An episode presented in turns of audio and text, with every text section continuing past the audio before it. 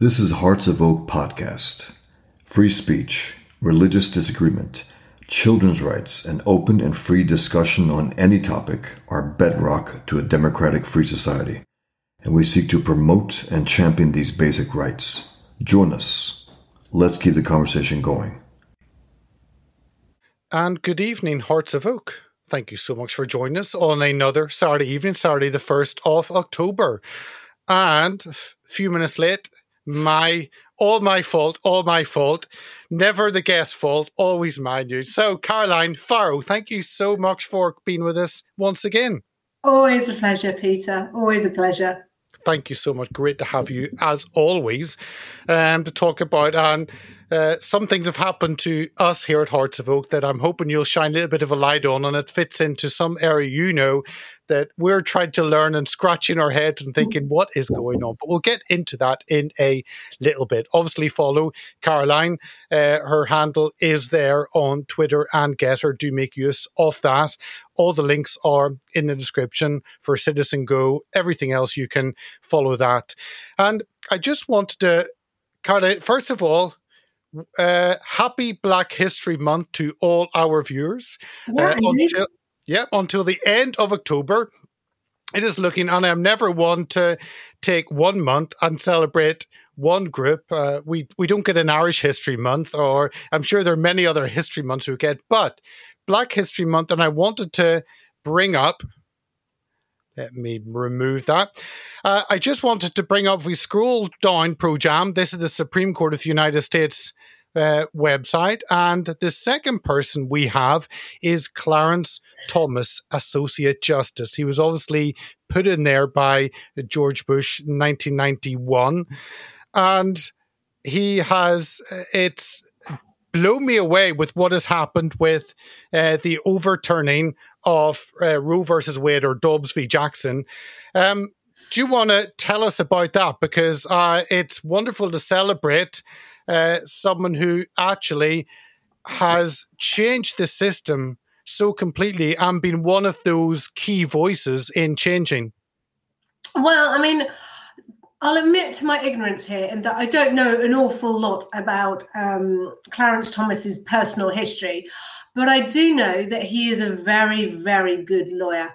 So um, he wrote the judgment that effectively overturned Roe versus Wade or, Wade, or it did overturn Roe versus Wade, because he said that there is no such thing as a constitutional right to abortion, um, and that Roe versus Wade, which kind of laid out that there was was wrong because what they were doing was effectively uh, sort of trying to retroactively um, apply history so they were you know they were trying to say oh yeah, if abortion had been around, you know, around the time of the founding fathers, then then it then it is a human right. And he looked at the history and said, no, you know, there is no there is no such thing uh, as this sort of right to abortion um, and so he flipped it back to the states uh, and if you read the judgment you know the judgment is i mean what's so good about the judgment is it's just pure jurisprudence you know it, it isn't political he doesn't make any personal judgment on whether or not um, abortion is a good or a bad thing. It is just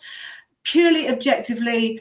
Let's look at the law. Let's look at the history of this. No, there isn't such thing uh, as as a right to abortion. And of course, everybody has gone mad over this and said this is very politically motivated. What always strikes me about it is if you look at the um, makeup of the Supreme Court now, it's pretty diverse. You know, whereas when Roe versus Wade was passed, it was made up of seven sort of middle-aged and older, maybe elderly uh, white men. So it was seven white men uh, ruled that there was this constitutional right to abortion, and uh, you know, a, a, black man has said. No, there isn't, and of course it was voted on, and the majority agreed with him. But but this was not, as I said, this was not a political uh, piece of writing. This yeah. was, you know, based on on case law, based on um, yeah, well, sort of based on, on history, based on case case law. Just no, there has never, you know, you can't. And he also said this is not you can't argue that this is like a Christian principle uh, any more that you could argue that slavery is a Christian principle. This is not a Christian principle. This is not a human right. There is nothing in our constitution. There's, there's nothing to suggest that it should be uh, a human right. And so he's he's flipped it back to the individual states. And of course, that has made uh, many people very upset. But actually, it's much more democratic because abortion is a, a, really hot political issue and where, wherever you stand on it and i know there might be some feminists watching who'll be saying this is terrible this is terrible this is all part of your you know sort of right-wing agenda. Um, and yes okay george bush did put you know fill the house and, and so did trump with with with conservatives. But actually when they're writing these judgments they have to write legal judgments they can't write political judgments. Um, and actually this is much more democratic because some you know actually some states are very liberal are very in inverted commas progressive. Uh, and so for many many states the situation hasn't changed. You can still have an abortion right up until birth. Um, but for some states you know typically the, the deep south states with uh, you know very strong christian roots um, then no they've outlawed it. But but it has to be uh, you know the, the ruling on abortion has to be democratic actually. Whether you wherever you are on it uh, it needs to be um you know well i say it needs to be dem- democratic. Actually um when it comes to when you're talking about abortion and you're talking about you know taking the life of another human being actually should we have um you know a democratic consensus on whether or not it's all right to, to, to kill an unborn child? So, um, but actually, what he has done is he's made it more dem- democratic. He has flipped it back to the states. This is not kind of being imposed from on high. This is just said, okay, up to the states uh, and let the local legislature, legislature, I can't speak, sorry, legislature um, decide. And, you know, if you're going to get like lots of Democrats and, you know, Democrats to present a bill and that to be voted on, it, you know, I, I don't quite see I mean, I understand both sides of the abortion debate. So I understand, you know, those who are in favour of abortion, why they're very cross about this. But democratically and legally speaking, it was entirely the right thing to do. And of course, from my opinion, morally. Oh, absolutely. And uh, was a exciting, uh, exciting day. And yeah, should should you have the democratic right to take someone's life? No, I, I think there are values, but it shows where we have gone as a society when it is a human right that you take someone else's life who is weaker than you and has no ability to defend themselves. That is where we are pure evil, I would say, and not anything to do with democratic right. But that's where we are in society, and it's good to see positive news like that overturning that huge injustice. Um, and I'm sure all the feminists, all the BLM activists will just be as joyful as we are.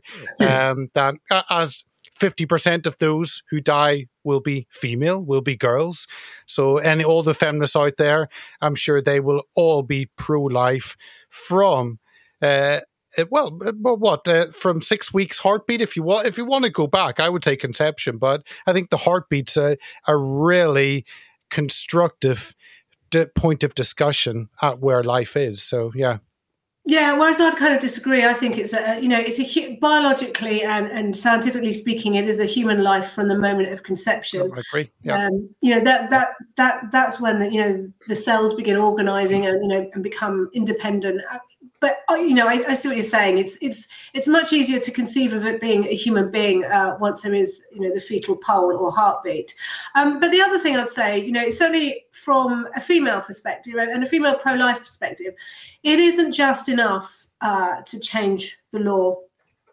Actually, something like this, where you've got states that you know do ban abortion then they really do need to step up to the plate and make sure that you know pregnant women are not in crisis and that pregnant women are helped and given all the support they need. Because actually abortion is a sticking plaster. You know abortion takes away lives it takes away the responsibility it takes you know nobody has any responsibility once you know the abortion has taken place Whereas actually, um, I think states, and, and there are a lot of crisis pregnancy centres in America that have stepped up to the plate, that do step up to the plate, that aren't just sort of, oh, we're only interested in you until the baby's born. You know, I know lots of, um, and in the UK as well, I know lots of amazing initiatives where yeah. they provide babysitting support for very young children and, and they do, and they pay rent, they do all sorts of things. So, you know, it isn't just sort of let's change the law, it's let's change the culture you know let's let's become uh, you know a more child friendly baby friendly baby centric country. Um, you know the law in and of itself yes that sets a line in the sand. We do not think uh, that it's acceptable. It is wrong to take another innocent human life.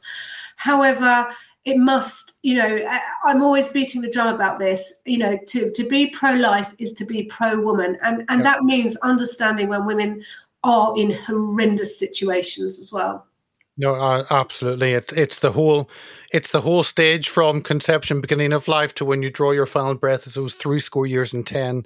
Absolutely.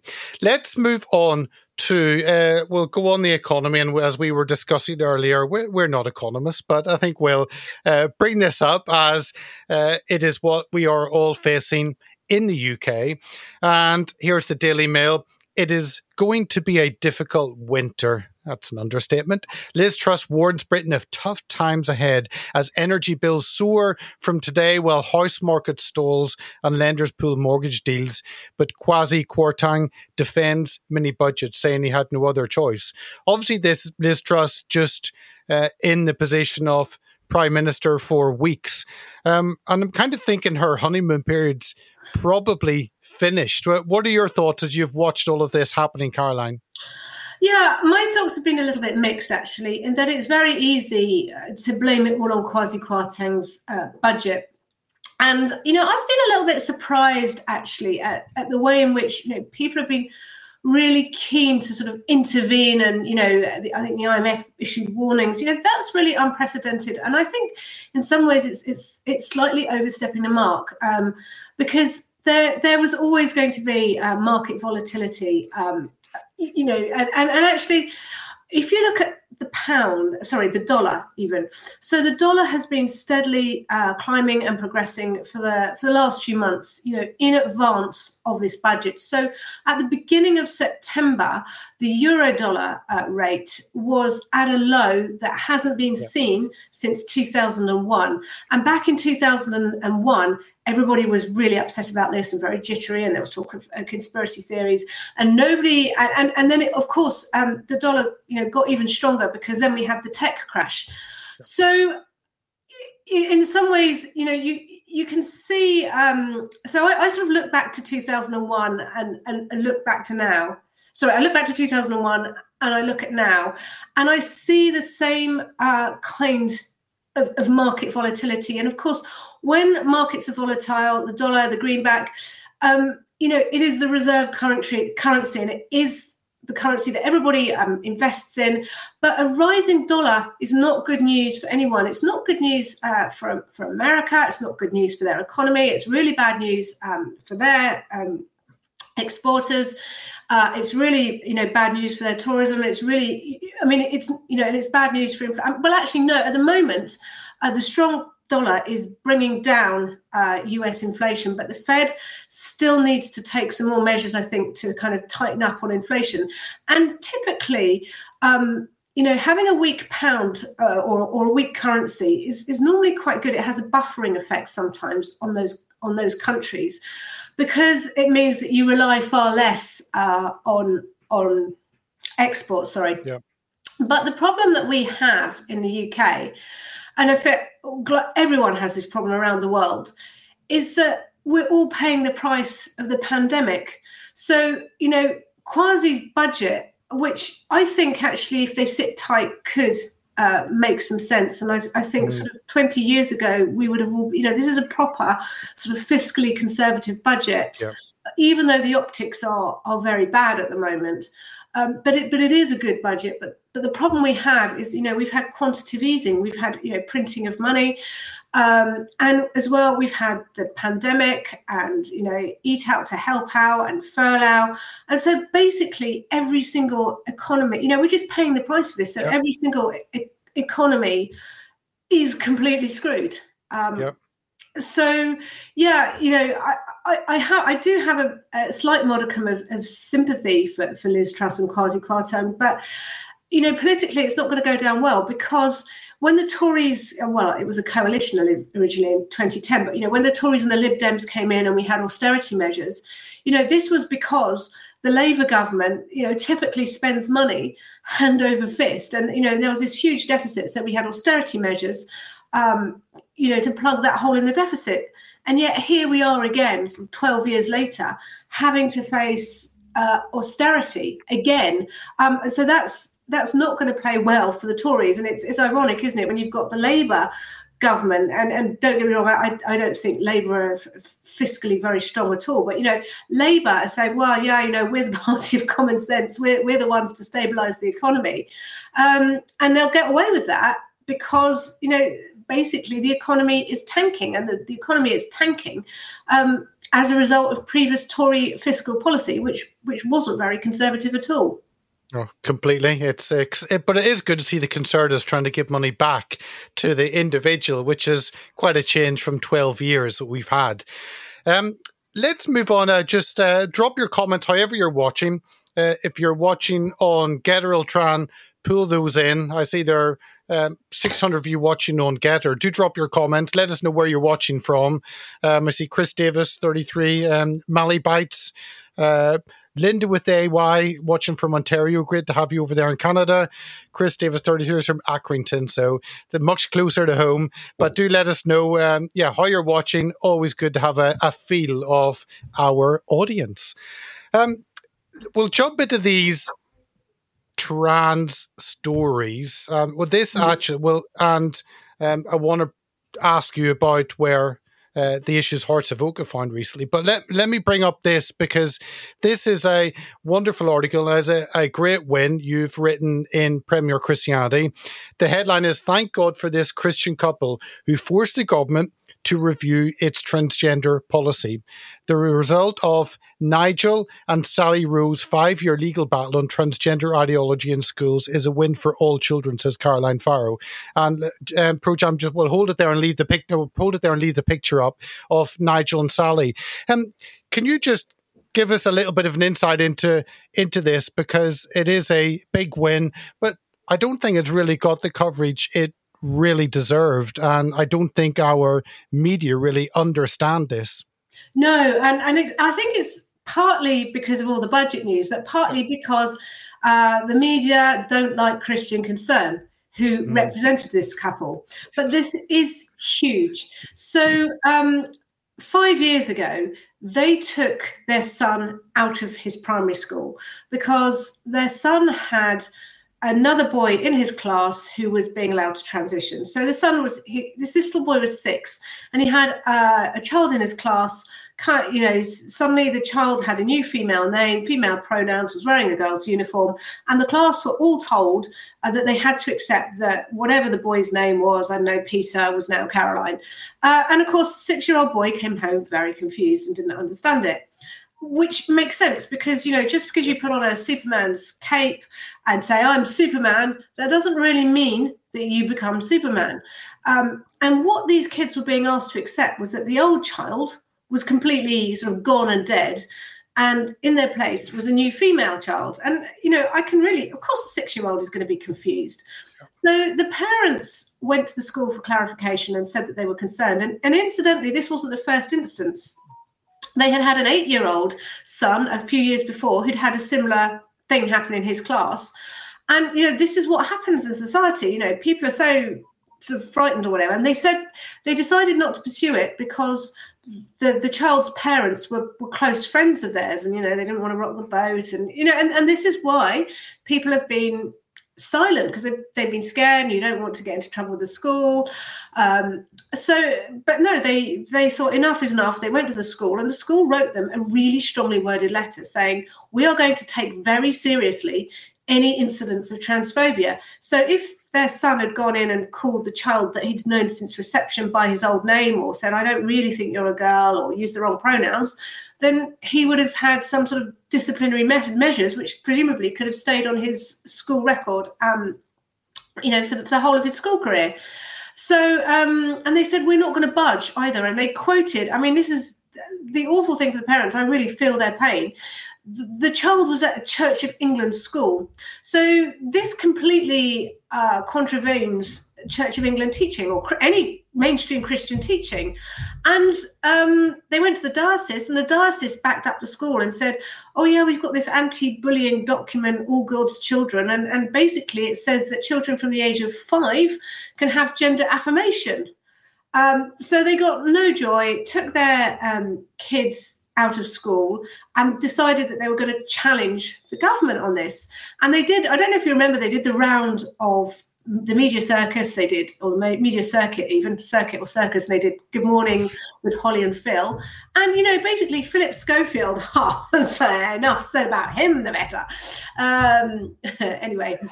Uh, I, yeah we buy any car i think is just uh, finished. So he's a little bit worse off. Uh, i think we jump anyq.com i think that was one of the more but so philip philip schofield called this couple a bigot Someone else on LBC, they were compared to ISIS and to terrorists. They were absolutely monstered. Uh, and I remember I did a, a Sky News interview with um, a transgender activist called Jane Fae. And in fact, I wasn't, this was five years ago, Peter, so I hadn't got even quite as hardline as I am now. And I was saying then, oh, well, maybe they were trying to make out that the couple had been manipulated by yeah. Christian concern. Um, but anyway, uh, yeah, and it was really funny because Jane Fae said to me, "Well, you know, what was the Pope's former name?" As if that was some big gotcha, like, "Oh, all the child's got to get do is get used to a new name." the thing is, when the Pope becomes Pope Francis, he doesn't cease to become Jorge Bergoglio. Bergoglio. He, he, do you know what I mean? That's just his new formal name. Uh, King Charles doesn't suddenly become someone else mm, because. Yeah he's become the yeah. king. He's no longer yeah. the Prince of Wales. You know, so so the analogy didn't work. But anyway, um, five years later, the government have agreed to pay uh, this couple's uh, legal costs. I think it's twenty-two thousand pounds. So they've said, okay, rather than they want a judicial review for this all to be looked at to say, is this legal? What's going on here? And the government did not want to go to judicial review because I think they knew they'd lose. So they paid the couple's legal costs, and they said that they would review and reform the transgender uh, guidance given out by the Department for Education. So the guidelines of schools are going to be reviewed. Um, and it's, it's just amazing because this is really, really good uh, well, this is vindication, and it, it does go a long way uh, to making children in schools, you know, safer. Um, and hopefully, the Church of England are going to review their, you know, completely unchristian uh, guidance as it is. Um, so yeah, no, this this this was absolutely huge. You know, the government just gave way and said, no, I don't want to go to judicial review, and um, and so now, I think in a few months' time, the government are going to you know look at i think they're going to hold a consultation as well. They're going to look at the transgender guidance in schools and say is this fit for purpose? No it's not. Not if you are affirming five year olds not if you're affirming any children under the age of 18 no, no i'm hoping and praying that this new government liz truss will look at things differently and will actually be a bit conservative on this. And i mean christian concern are a fantastic organization. Christian legal center do wonderful work and they get involved in these cases uh, with no promise or no expectation of getting massive amount of money. It's simply to stand up for these individuals and protect those Christian values. And Christian Concern have been doing that for many, many years and are absolutely great organization. Obviously, because they're Christian, they're hated by the media. Uh, but I think Andrea and Ade and the team there have learned to stand up to that and doesn't worry them that much. No, um, But yeah, great organization. Let me just, I see there, uh, Mally Bites uh, O'Malley Bites, part of the Voice of Wales team. Great to have you, says. Uh, great guest, Peter. Well, there you go. Uh, first time, well, uh, Caroline's on regularly. So, um, and I see that, goodness, I see that my own mother is on. GETTR. Eleanor Mack. There you go. Hello. Uh, Hello, Peter. So, everyone's on. GETTR. Um, and Iraq Shed said, I thank God that they stood up for what they believed in. Absolutely. I mean, Christian Concern get monstered. They get absolutely monstered. And you know, I remember this at the time they were saying, "Oh, this couple have just been manipulated by Christian Concern." It's like, no, they're just a normal Christian couple. That you know, they weren't particularly, I know, fundamentalist or whatever kind of because basically anybody who now believes just mainstream Christian doctrine is called a fundamentalist, is called hard right, it's called an extreme Christian, um, and they were just normal people uh, standing up for for what they thought was right, and and you know they were saying this is this is terrible. This shouldn't be happening to our child. It shouldn't be happening to any child. Yeah, exactly. Exactly. We're going to bring up um I think it's the mermaid story next. Projam, is that is that the one there? Hmm. Uh, let me bring um let me bring up uh, no, no, no. So uh, g- give us the give us the mermaid story. Um, but before we jump onto that, Caroline, we have had interesting two weeks. We um, our team uh, went along to Posie Parker's event, who I think is uh, doing wonderful work. And they, in Brighton, they wanted, well, they went along, they asked, this is who we are, give our card out, would like to live stream. They were given permission to live stream the live stream. Thought it was a really good day and really enjoyed listening to speeches of uh, the many individuals there standing against the, I guess, uh, the trans agenda that is trying to destroy the right to be a woman in our society. And when a man can say he's a woman, then obviously it rolls back uh, many years of women fighting for their rights. And we thought it was all good. And then suddenly we were, I think we got called everything. Uh, supposedly, I'm a, a, white supremacist, white nationalist, uh, racist, Nazi. Um, I, yeah, I don't know what fascist. Um, so, uh, and the weird thing, you obviously have no comeback, but I, I've looked at some of the the individuals again women, men, I don't really know. I look at some of them. In fact, one of them had Lucifer on the top of their heading. And I thought, well, that kind of, if you're going to call yourself the devil, then that kind of has an idea where you're coming from. But these individuals are, um, uh, just a number of them, seem to be completely off the scale of being able to engage with, and they just want to throw names. And the louder they can shout, the more aggressive they can be, the more abusive they can be. They think they have won. They're not there for a reason discussion. Uh, I I think you've faced a, those issues similarly. We've only come across in the last two weeks. You've faced them for a lot longer. Is that a kind of a fair assessment of this group or these people? Well, the trans rights activists? Yeah, yeah. Well, yeah, they're demented, completely demented. There's, you know, they're demented, they're deranged, uh, degenerate, all the D's. Um, yeah, they've got no reason at all. So, for example, somebody calls me a fascist or a Nazi. I mean, it's ludicrous, and it's funny actually. My children in year six and year seven, yep. they do the Second World War. In fact, even my seven-year-old did the Second World War, obviously a very sort of slightly sanitized uh, version in, in year two. But they learn about the Second World War in primary school and they learn who Hitler was and they learn what Nazis are. And so I think my 12 year old heard uh, that, you know, mummy was being called a Nazi at some point, I think probably from my eldest one.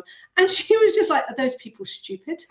you know, why would anyone call you a Nazi, mummy? That's just ridiculous. Yeah. Um, and, and the thing is, when I get called a Nazi or I think I've been called a crypto fascist, it just makes me guffaw. It's so mm. funny because it's yeah. so often like it doesn't challenge me, it doesn't upset me because I'm quite I know who I am and I'm quite happy uh, in my uh, in my you know I suppose in my identity. That's not yeah. the right way of it, but you know I'm happy. Uh, yeah. you know, I don't have to prove to anybody that I'm not a fascist or a Nazi. It's just crazy. But with the transgender um, activists, when they get called a name like when they get called a man, right? Eh, and it's it's typically men who identify as women. When they get called a man, man, they get really cross and they bristle and they, you know, words electoral violence. How dare you? Are it's like, well, if you're really secure in your identity, why does it bother you? Why does yeah. it bother you being called who you are? And, and, you know, they use every trick in the book. We'll get onto this with mermaids, but you know, they will pursue you through the courts. They will go to your employers. They will try and get you arrested. You know, they are just absolutely sort of bubbling over with rage. You know, and it's and they call you. It's really funny because obviously we don't want uh, male bodies in female spaces. And actually, the, you know, as I've said millions of times before, the, the, same applies. You speak to men; they don't want to get changed in front of women either. You know, it's, it's to do with dignity and privacy. Yep. But, but obviously, statistically speaking, uh, men are far, far more likely uh, to sexually assault women than the other way around. I'm not saying that female sexual abusers don't exist, but you know we only need to look at the stats, and um, and we only need to look at the crime rates as well. You know, mm. like 98, 99% of, of sexual abusers are men. And if you've got a man in a woman's changing room or changing area, most likely it's for nefarious purposes. So you start talking about this, um, yep. and then they, they, they accuse you of being genital fetishists.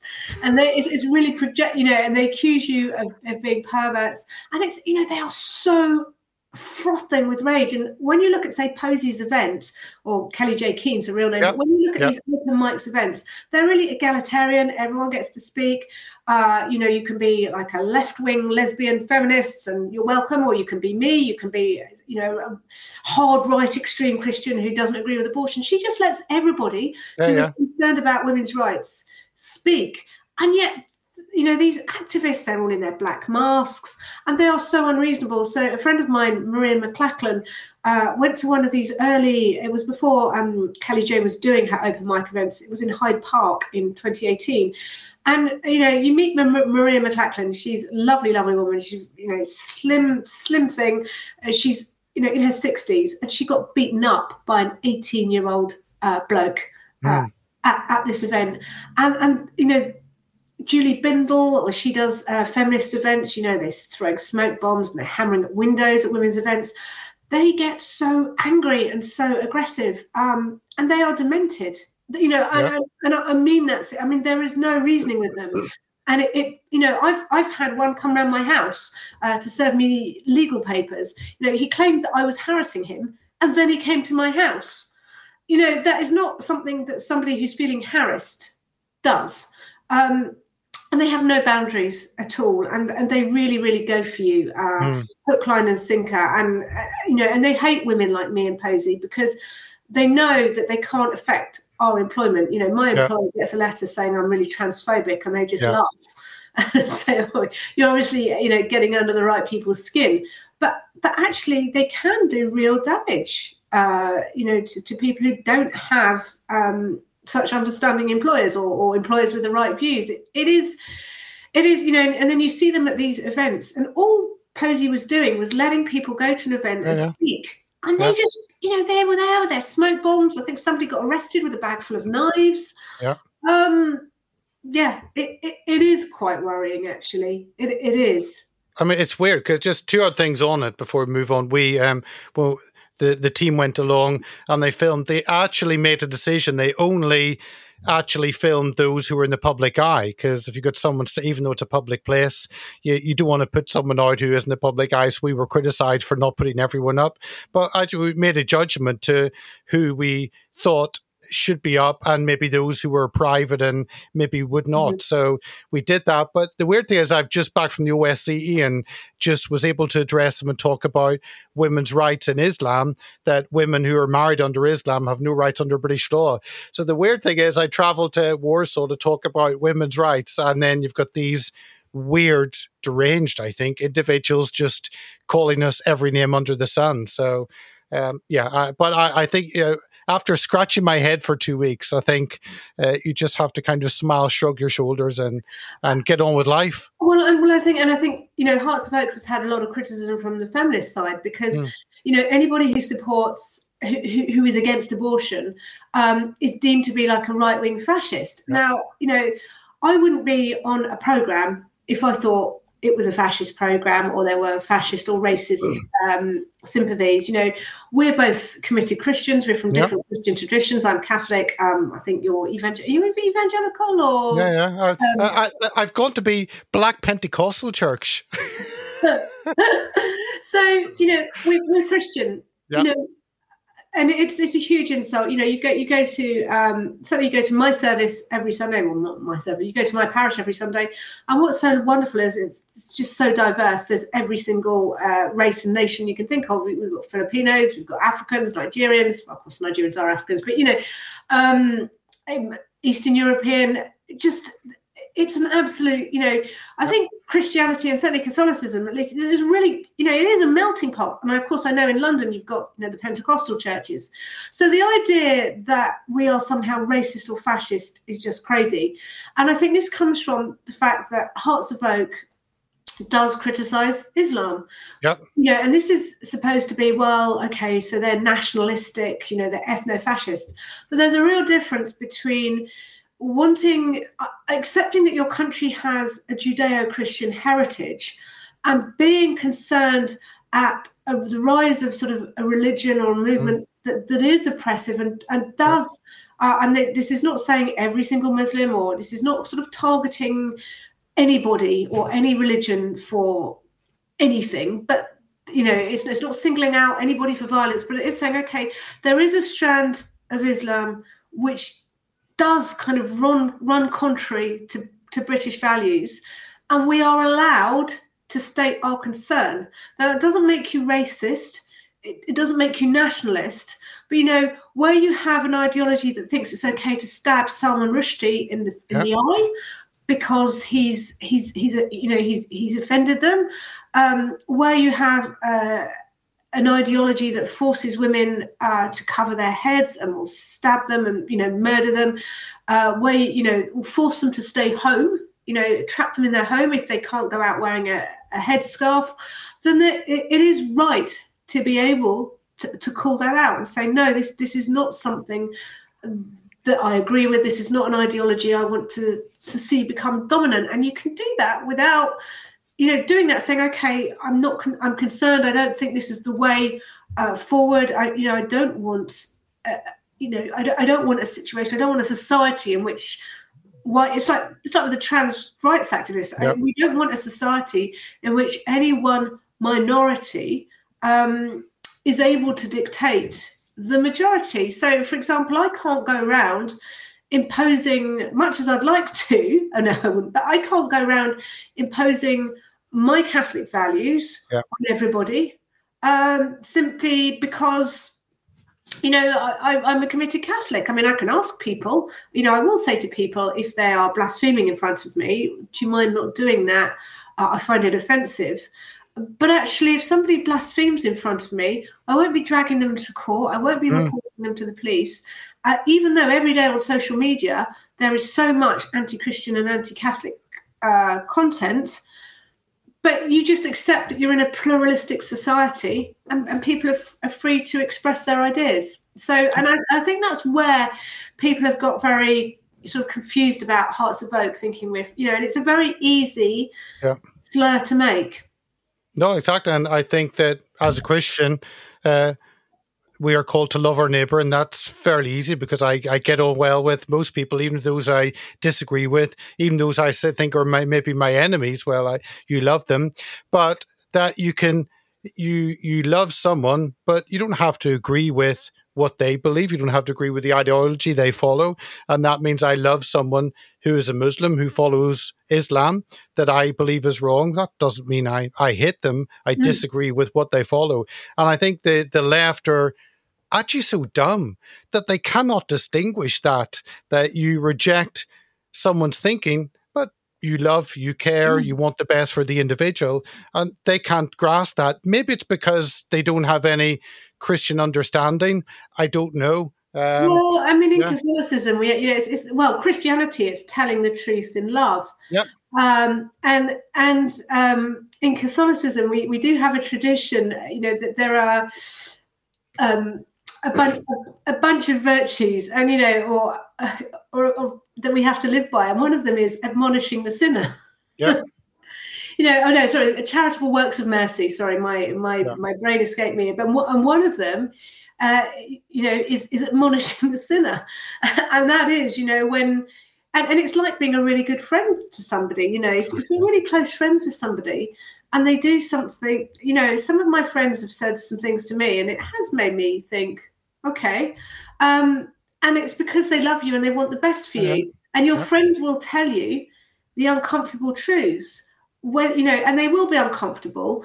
Um, and it's designed to help you, you know, and I, I, really appreciate it when I get kind of criticism from my friends. Oh yeah, because you know it, it's it's meant with the best of intention, but but it is ironic, isn't it? I mean, this idea that we kind of we're fascists, we're, you know, we're we're racists, we're supremacists. You know, anybody who really knows me, uh, and I think anyone who really knows you, would know that nothing could be further from the truth. No, exactly. But as as Posie says, to actually negate the the tag of being a racist or being a Nazi or there's nothing much you can. Uh, no, you, no, no, no, You say I'm not, and they say, "Ha ha!" You see, yeah, yeah, we, you proved no. you are. Like you know, and, and what makes me laugh is like this was a public event. You went yeah. along and filmed. So yeah. what? Yeah. As as was your right to do, you know, and it's like, oh, I've got to. It's you know, purity spirals. I've got to distance myself from this group.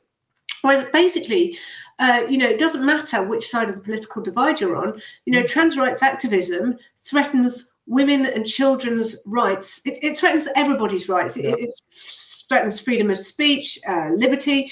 It, it, threatens, and it actually does threaten, you know, women from religious minorities. It threatens, oh, yeah. you know, Muslims and Jews and uh, I think Hindus. People who have a tradition where they can't share intimate spaces with men, they are being barred from public life. Uh, as a, yep, as a result of this, they can't go swimming.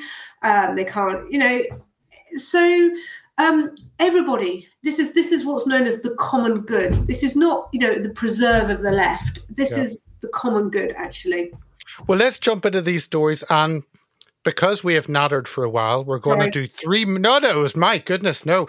Um, let's do three minutes. So we've got five more stories, four in this area, and one looking at Toby Young separate on censorship. So let's do the first one. And this is this story a couple of days ago, and then this is the latest. Trans charity Mermaids investigating over breast binders given to children. Organization reportedly sent chest flattening devices to children against parents' wishes. Um, it's a, a good news because this came up. Uh, we all know how uh, the what lies behind mermaids, and I think Spiked said why has this organization not been investigated up to now? I think that's a big question. Yes, lots of us have been saying this for years, um, and this is where the, you know the, the, Telegraph scoop. I mean, the Telegraph journalism is very good. Actually, they're very good at these um, these stings and exposes. So you know, t- um, Mermaids has not only been sending breast binders to thirteen year olds behind their parents' backs. They've also been encouraging children. there's been this forum, and this has been known about for a few years. Actually, if you go into Mumsnet, which has been sort of leading the charge against this, you know, they've been talking about these. Um, mermaids had a chat forum and on these forums, they were helping young people to raise the money to get puberty blockers. They're encouraging young people with surgery. And they were also encouraging young people to go off onto Discord, uh, mm. which is completely unmoderated. Yep. Uh, and, and to set up these little Discord uh, forums where they could, you know, talk about all sorts. And you compare that to, say, Childline, which does have uh, forums for children to have a safe space and to talk about things. And and you look at the rules that Childline have in place, they are very very stringent, and you know they they really try their best to to safeguard children. You know, so children they moderate every post before it goes up. They don't encourage people to give out mm. names, emails. You know, people on this mermaids forum were giving out personal details and saying all sorts of things about themselves.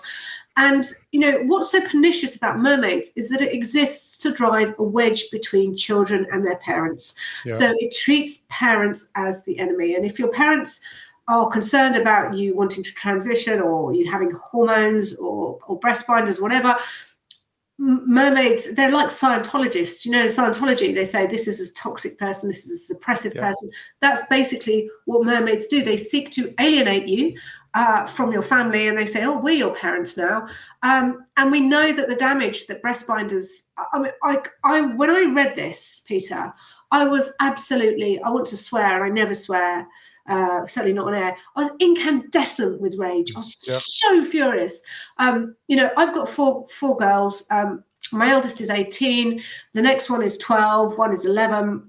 One is 10. And I, I look at my 12 year old who's shortly to be 13 and the thought of her wearing a breast binder yeah. it just makes me want to cry. Yeah. Actually, you know, it's so damaging. You know, sort of affirming children in absolute hatred of yep. their bodies and saying there's something wrong with your bodies, you know, and and these things they they crush your ribs, they they, they damage your breathing, they're not safe during sport, you know, just awful, abs- uh, just horrific. You know, it is a form of almost well, it is like torture, it's like mutilation. Yep. And they were just sending these out to, to, to children. They were saying, okay, your house not safe, give me a false, you know, a different address just unspeakably vile and dangerous. You know, and any organisation that seeks to put a wedge between children and parents is is a dangerous one. And, and I've hated mermaids. You know, we're talking about shouldn't hate, don't hate people, but just what they stand for. You know, and mermaids were the people that originally tried to have me arrested in 2019. Um, they tried to have Kellie-Jay Keen arrested as well. In fact, she was arrested uh, and she was interviewed by the police twice um, because I was a bigger name than her at that point. Uh, when I went public about the police wanting to interview me for misgendering her child, she she backed off. But but you know she took her 16 year old uh, to Thailand uh, on his 16th birthday and gave him sex change surgery and we referred to it as castration and then she reported us to the police and the police were like you've misgendered susie green's child you know it's like but and at that point, I'd been having a discussion on Good Morning Britain with Susie Green about um, the guides and why I wouldn't want my children to join the guides because there would be.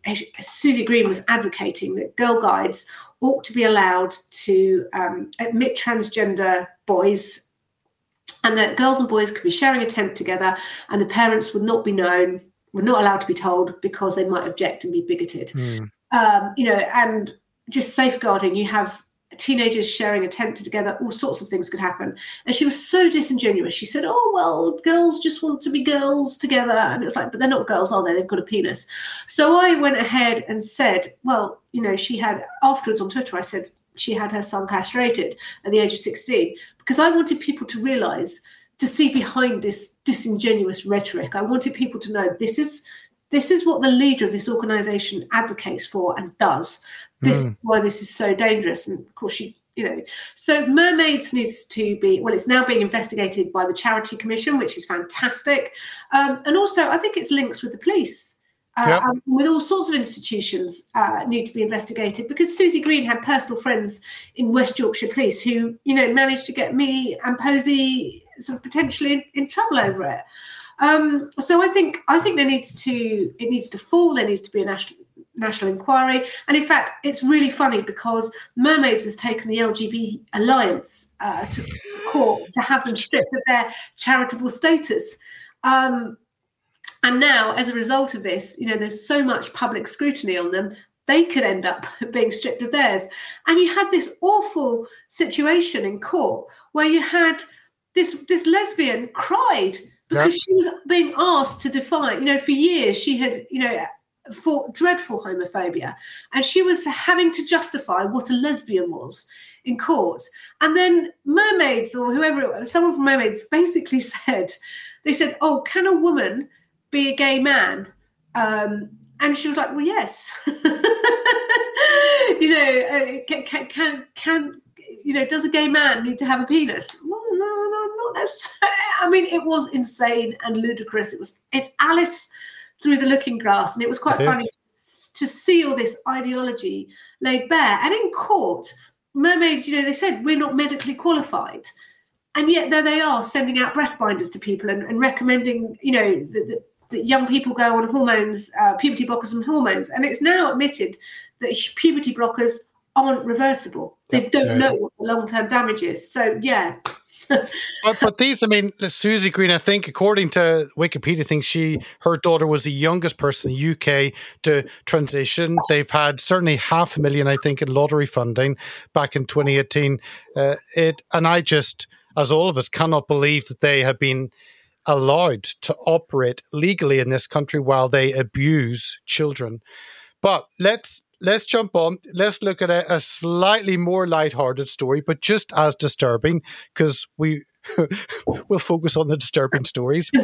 I, I bet pilots would rather have a pay rise. Travelers slam Virgin Atlantic's inclusivity drive that will allow male staff to wear skirts, as they call on airline to concentrate on lowering fares and making flights run on time. So this uh, Virgin Atlantic teamed up with LGBT celebrities, and now anything goes. I think that's in an aircraft. It's the last thing you're thinking of whether the air steward or stewardess is wearing a skirt or trousers. You're really thinking, I'm hoping the pilot can get us safely from A to B. Um, that's really what you're thinking, and you'd like to do it on time. But utter nonsense. I mean, what are they thinking? I, you know, I used to be cabin crew, so I, I yeah. have a bit of a view on this. And and yeah, you know, actually, the role of cabin crew is primarily um, passenger safety. Yeah. Of course, once you're in a when, once once you're in the cruise, of course, it's passenger comfort as well. But this is, I think, this is going to backfire actually because this makes uh, the airline all about the crew. It makes the crew very narcissistic. You know, look at me. Like when you're when you're a passenger, you just kind of actually want to be left alone. Really, I mean, you know, okay. So if yeah, you want a drink from the drinks trolley and you might press your button, but the last thing you blooming well want is a drag queen uh, effectively, uh, you know, serving you your drink, and and then it puts the onus on you as a passenger that you have to affirm them and you have to use the right pronouns, and it's just like no, we don't want this. It's just too intrusive, and I can't see actually, I, I can't see this this going down well with passengers. And the other thing, uh, just to bear in mind for all those men who want to wear tights and be an air hostess, right?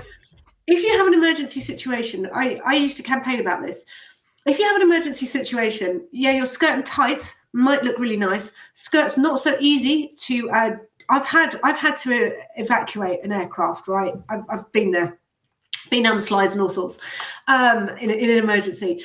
Right, a skirt, a pencil skirt's not easy to move in when you're trying to, you know, uh, open up uh, the exits. The other thing is that if you've got a fire, all your lovely hosiery will will melt to your legs and cause you scarring and all sorts. Uh, and and we used to laugh. You know, I've worked for several big airlines who specify used to specify what your nail varnish and what your lipstick should look like, and mm. they had to match. And we always used to say that in an emergency, nobody's going to give two hoots about your um, lipstick and, and, your nails. And in fact, Virgin Atlantic, 20 years ago, uh, used to run a competition saying if you can you guess which which crew members wearing suspenders?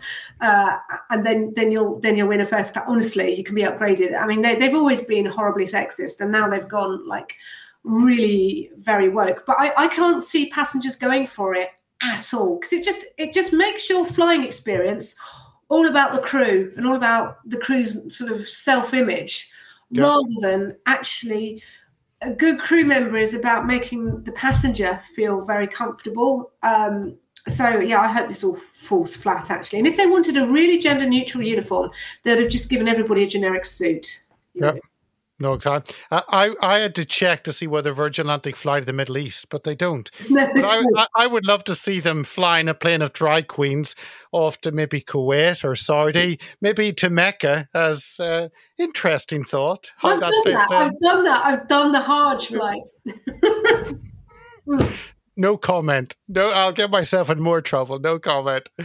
Um, Pro Jam, can you bring up the next one? The um, Sussex Police. So this is the headline: Sussex Police apologise after saying they do not tolerate gender comments about trans paedophile who sexually abused children. And this, uh, a lot of has happened. This is GB News reporting on it, um, and it, they had to back down and apologise after been more concerned about calling a woman a man than about pedophiles. So again, it's the police getting completely mixed up on what their role is. It was glorious. This, I mean, well, actually, their climb down was glorious. But yeah. this this guy was a man when he abused all these children. He was a man in court. Nobody in court, when he was hmm. uh, sentenced to 20 years, objected to male pronouns being used for him. But somewhere along the line, he suddenly realized he was a woman. Probably he didn't want uh, to be in a nick for 20 years as a nonce. So, you know, oh, I identify as a woman. And so he gets banged up for, for 20 years. And Sussex police go, oh, look, you know, this Sally Ann um, has abused children and we've locked them up for 20 years and everyone is rightly outraged that, that this you know this was not a woman. And you look at the, you look at the picture of course it's not a woman. Uh, you know it's like a coal miner in a pink dress frankly. Um, it's not a woman and everyone can see it's not a woman, and everyone's really outraged that a sex offender is put into a woman's prison where there's a mother and baby unit. And it turns out as well, the, the Mail today had an exclusive that while in the women's prison, this guy targeted a vulnerable woman with learning disabilities and began a um, relationship with her. So, you know, this guy is a self safeguarding risk. So women are outraged that he's in a woman's prison. And what does Sussex Police say? Oh, we won't tolerate uh, comments about his gender identity, about the gender identity. And it's like, you've got no right to say that. What do you mean you won't tolerate comments? And, you know, and I, I said something like, you know, what are you going to, will you tolerate it if I call the police officer who made this a fool, you know? And are they going to arrest every single woman that said, hang on a minute, this is a bloke and this is a safeguarding risk? And also, you know, this person who, this guy who abused children, he abused both male and female children. So some, you know, it, there seems to be a real link actually. There are so many of these um, transgender activists who seem to have some sort of sexual offending in their past. And it, it just, to me, it just shows there's some link between, you know, the paraphilia going on. And, you know, I, I, I won't talk about it now. We haven't got time, but it's really interesting. There's this this site Kiwi Farms that, that has, keeps being um, taken offline. It's back up again, and and they all go on about Kiwi Farms being a site of harassment and hatred. And basically, what mm. Kiwi Farms does is the only place on the net where these sex offenders' past can actually openly be discussed um, and which, is no wonder that uh, people want the site taken down. But yeah, you know, and unfortunately, Suella Braverman, who's the new Home Secretary, came in and gave uh, Sussex Police a good spanking and said, "No, can you please uh, concentrate on." You know, policing. You did great police work. You, you know, this is this is a nonsense tweet. And, and, Sussex Police backpedaled and, and said, "Oh, we're very sorry," and they deleted the tweet and said this doesn't meet our usual standard. But it just shows, you know, the police officer was more concerned with protecting this guy, a paedophile who said he was a woman, than than act and, and, and suppressing free speech than the than protecting women. I mean, just and there should this shouldn't actually be the end of it. That guy that's in the women's prison should be hiked out and yep. put in a men's prison. And I don't care if he gets into trouble, you know, if, if, if he has to be protected because he's a nonce. It serves him right. He should have thought about that uh, when he thought it was okay to abuse children. You know, it, Oh, honestly, Peter, you know, it's not the end of it. Whatever his name is, Sally Ann, whatever, sh- should be in a male prison. It's a man. What he's got, he hasn't even got a gender recognition certificate. You know, that piece of legal fiction. Um, so yeah, it, it is outrageous, and it just shows where our police priorities are. That they're more concerned with people saying that's a bloke, mate, uh, than they are with uh. Sorry, my screen is frozen.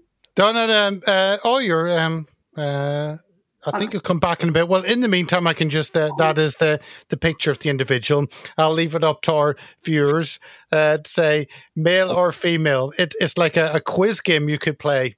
Male or female? uh, spot the gender. He's had a hard life. My goodness, honestly, you, you, couldn't make it up. The emperor has no clothes, and yet we're not allowed to say that. Um, uh, Pro Jam, can you bring up the the censorship one, Toby Young? Uh, this is great. Obviously, Daily Sceptics, uh, great, uh, great. Uh, well, regularly, um, they bring up uh, every day. You can sign up to it. This was Toby Young talking about their update on that Daily Sceptics, and if you get the email update, wonderful. Or you can get uh, Toby on GETTR, you can get over on Twitter. Um, but he was talking about today's update, 20th of September, on the Daily Sceptics is here. PayPal backs down, um, and then many others. Um, this, of course, is the issue of of PayPal suspending the um, the FSU Freedom for uh, I've just forgotten their name.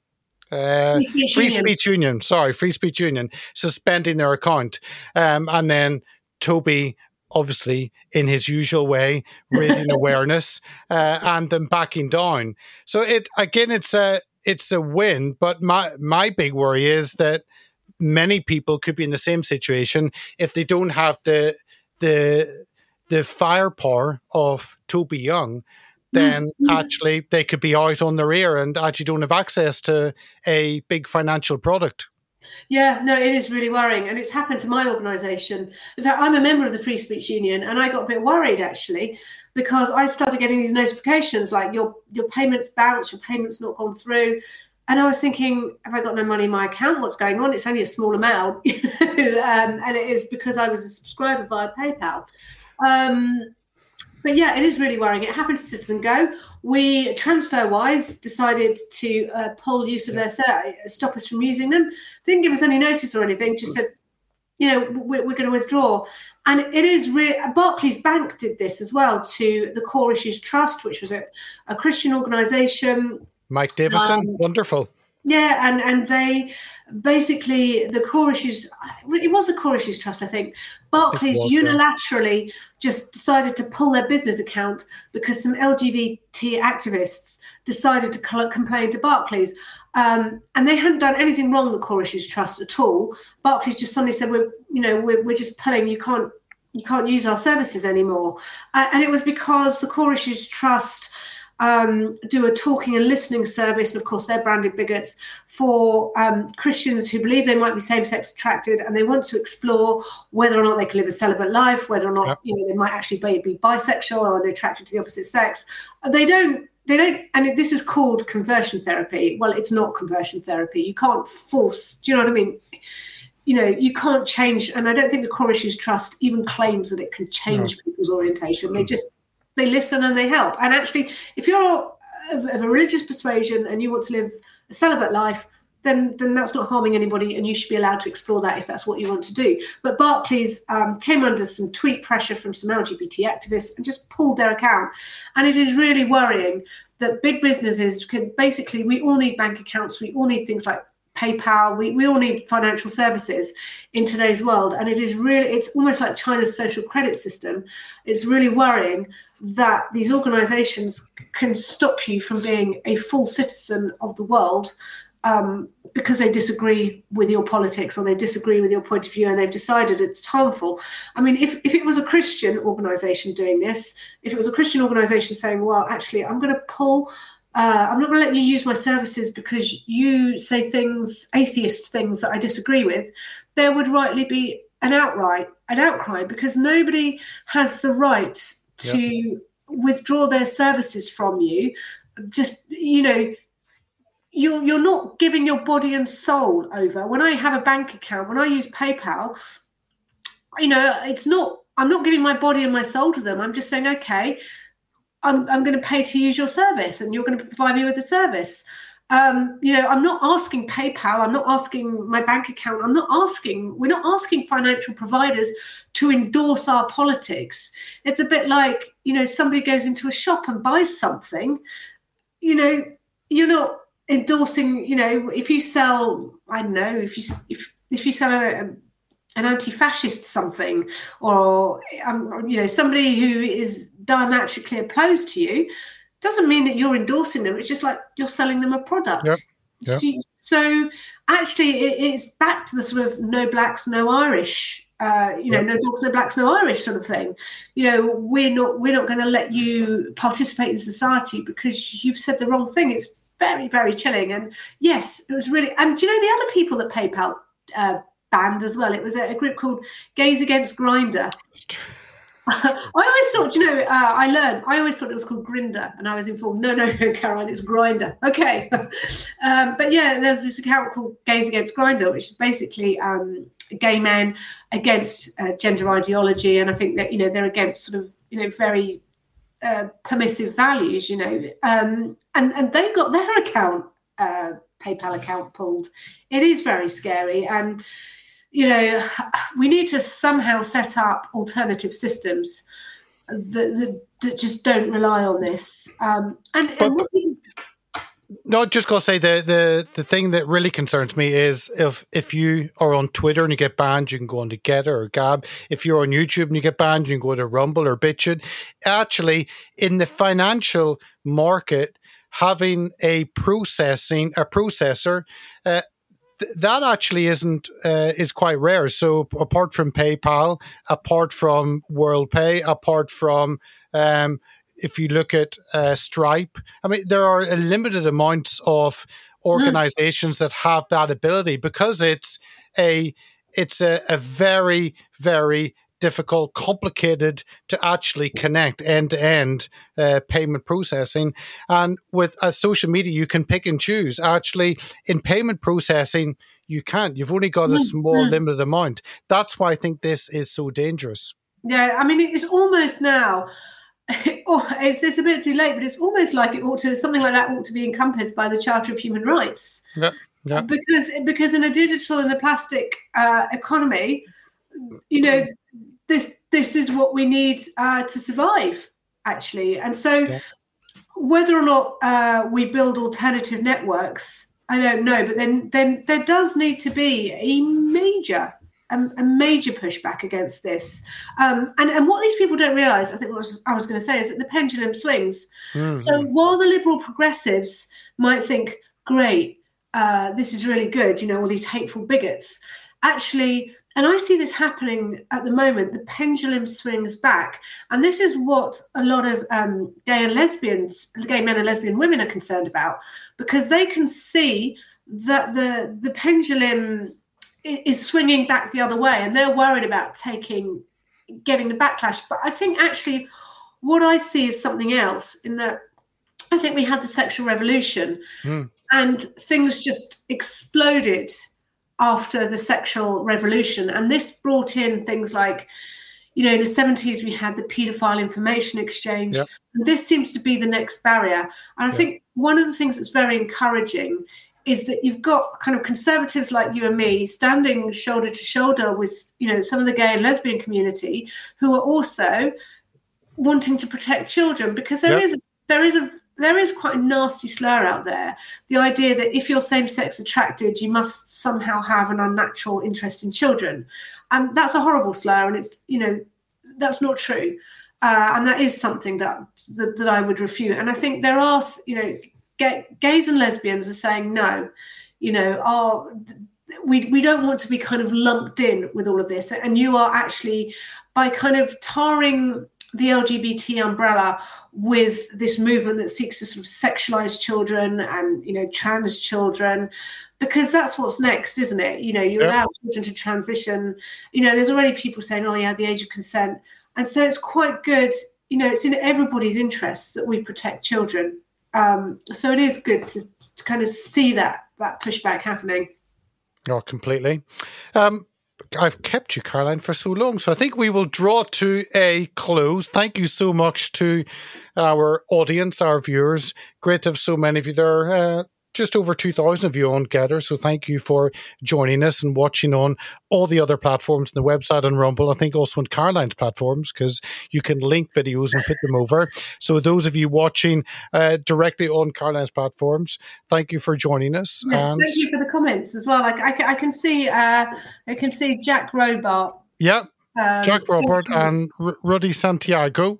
Um, so there are lots of comments, and on my goodness, on GETTR, I probably have 200 odd comments, 250 on the side, and uh, you, yeah, I, I, can't even stream through them. So, anyway, thank you so much for joining us. Great to have you, our viewers watching us, and great to have the absolute wonderful Caroline Farrow join us. So, Caroline, thanks so much for your time once again. Lovely. Great to see you. Thanks, Peter. Not all. And good night to our viewers. Uh, have a wonderful rest of your weekend. And on Monday, we have got Stephen Morris, who is a General Secretary of Workers of England Union, who has fought for many in the COVID tyranny uh, in employment restrictions in that. So tune in on Monday for Stephen Morris explaining why the Workers of England Union is so needed at this time. And on that, have a wonderful rest of your weekend and good night to you all. If you like what we do, sign up to our mailing list, donate, share, and subscribe to our many platforms at heartsofoak.org. Thank you for listening.